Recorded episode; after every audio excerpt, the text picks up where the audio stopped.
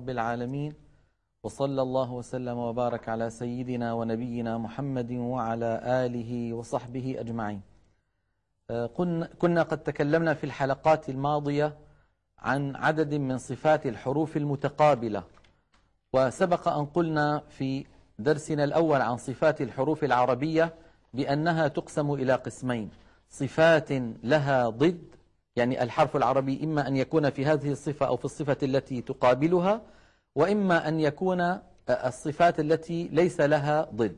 أما الصفات التي لها ضد فتكلمنا عنها وقسمناها كما نرى على الشاشة إن شاء الله إلى أربع صفات تقابل أربع صفات.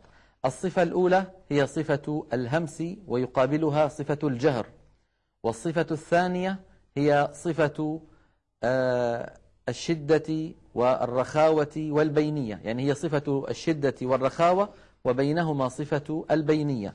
وتكلمنا على أن الهمس والجهر علاقتهما بالنفس. هل يجري النفس عند النطق بالحرف أم لا يجري؟ فإن كان يجري فهذا حرف مهموس. وإن كان النفس لا يجري فهذا حرف مجهور.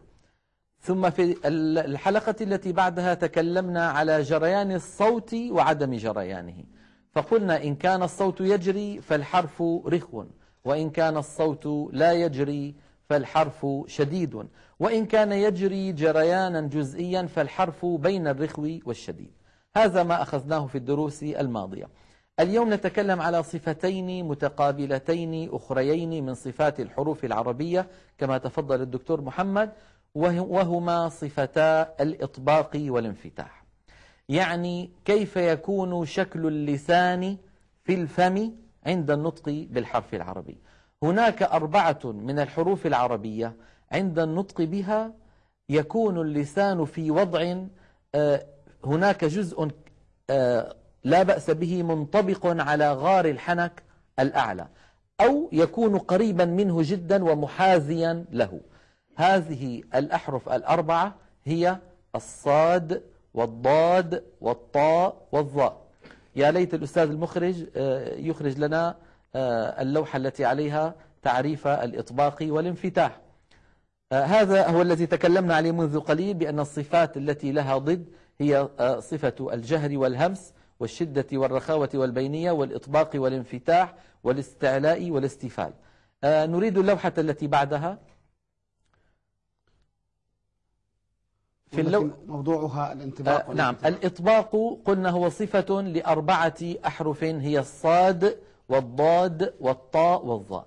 الإطباق كما عرفه العلماء آه اللوحة التي قبلها لو سمحت الأستاذ المخرج ال ال الإطباق كما عرفه العلماء هو انطباق طائفة من اللسان على غار الحنك الأعلى أو محاذاتها له محاذاة شديدة عند النطق بحرف مطبق. وحروفه هي أربعة الصاد والضاد والطاء والظاء. إذا نعيد. الإطباق في اللغة الالتصاق. أطبق فلان على فلان يعني التصق. وعند المجودين عند أهل هذا العلم عرفوا الإطباق بقولهم هو انطباق طائفة من اللسان على الحنك الأعلى أو محاذاتها له محاذاة شديدة عند النطق بحرف مطبق. نجرب هكذا. جربوا معنا في البيوت. لما نقول مثلا أط أط حرف الطاء. أط نجد بأن قطعة من اللسان قد انطبقت على غار الحنك الأعلى. ولما نقول أض أض أيضا نلاحظ هذا الأمر. لما نقول أص جربوا هكذا. أص نجد بأن اللسان قد تصعد هكذا من سقف الحلق. هذه المنطقة نسميها غار الحنك الأعلى أو نسميها سقف الحلق أو نسميها قبة الحنك يعني أسماء متعددة لشيء واحد. نسميها قبة لأنها تشبه القبة ونسميها سقف لأنها هي سقف الفم. فاللسان يتصعد هكذا عندما نقول أص فنجد بأنه يحاذي غار الحنك محاذاة شديدة. كذلك عندما نقول أو أو جربوا حرف الضاء أو أو نجد أيضا بأن اللسان قد ارتفع هكذا وحاذى غار الحنك الأعلى محاذاة شديدة. هذا العمل يجعل الحرف عند النطق قويا. لذا عد العلماء صفة الإطباق من الصفات التي تدل على قوة الحرف. إذا الصاد والضاد والطاء والظاء هذه الأربعة فيها صفة تجعلها قوية هي صفة الإطباق. يقابل الإطباق الانفتاح. والانفتاح كما عرفه العلماء اللوحة لو سمحت أستاذ المخرج آه، الانفتاح الإطباق يقابله الانفتاح والانفتاح في اللغة الافتراق وعند المجودين هو عدم انطباق آه، طائفة آه، كبيرة من اللسان على غار الحنك الأعلى. انفتاح ما بين اللسان والحنك الأعلى عند النطق بحرف منفتح. طب كم عدد الحروف المنفتحة؟ هي بقية حروف الهجاء. حروف الهجاء كما ذكرنا مرات تسعة وعشرون حرفا. أربعة منها مطبقة. يبقى عندنا خمسة وعشرون حرفا. هي الأحرف المنفتحة. أما الإطباق فيدل على قوة الحرف عند النطق به.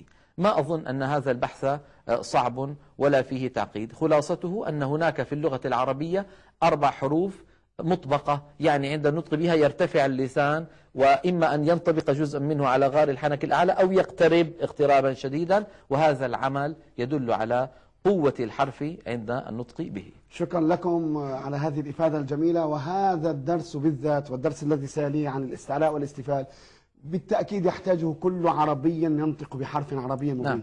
وبدونه لا يستطيع أن يؤدي آه، حرفا عربيا فصيحا صحيح. صحيحا يبين منه مقصوده من نعم. الكلمة صحيح. فأثابكم الله خيرا فبالقرآن نتعلم العربية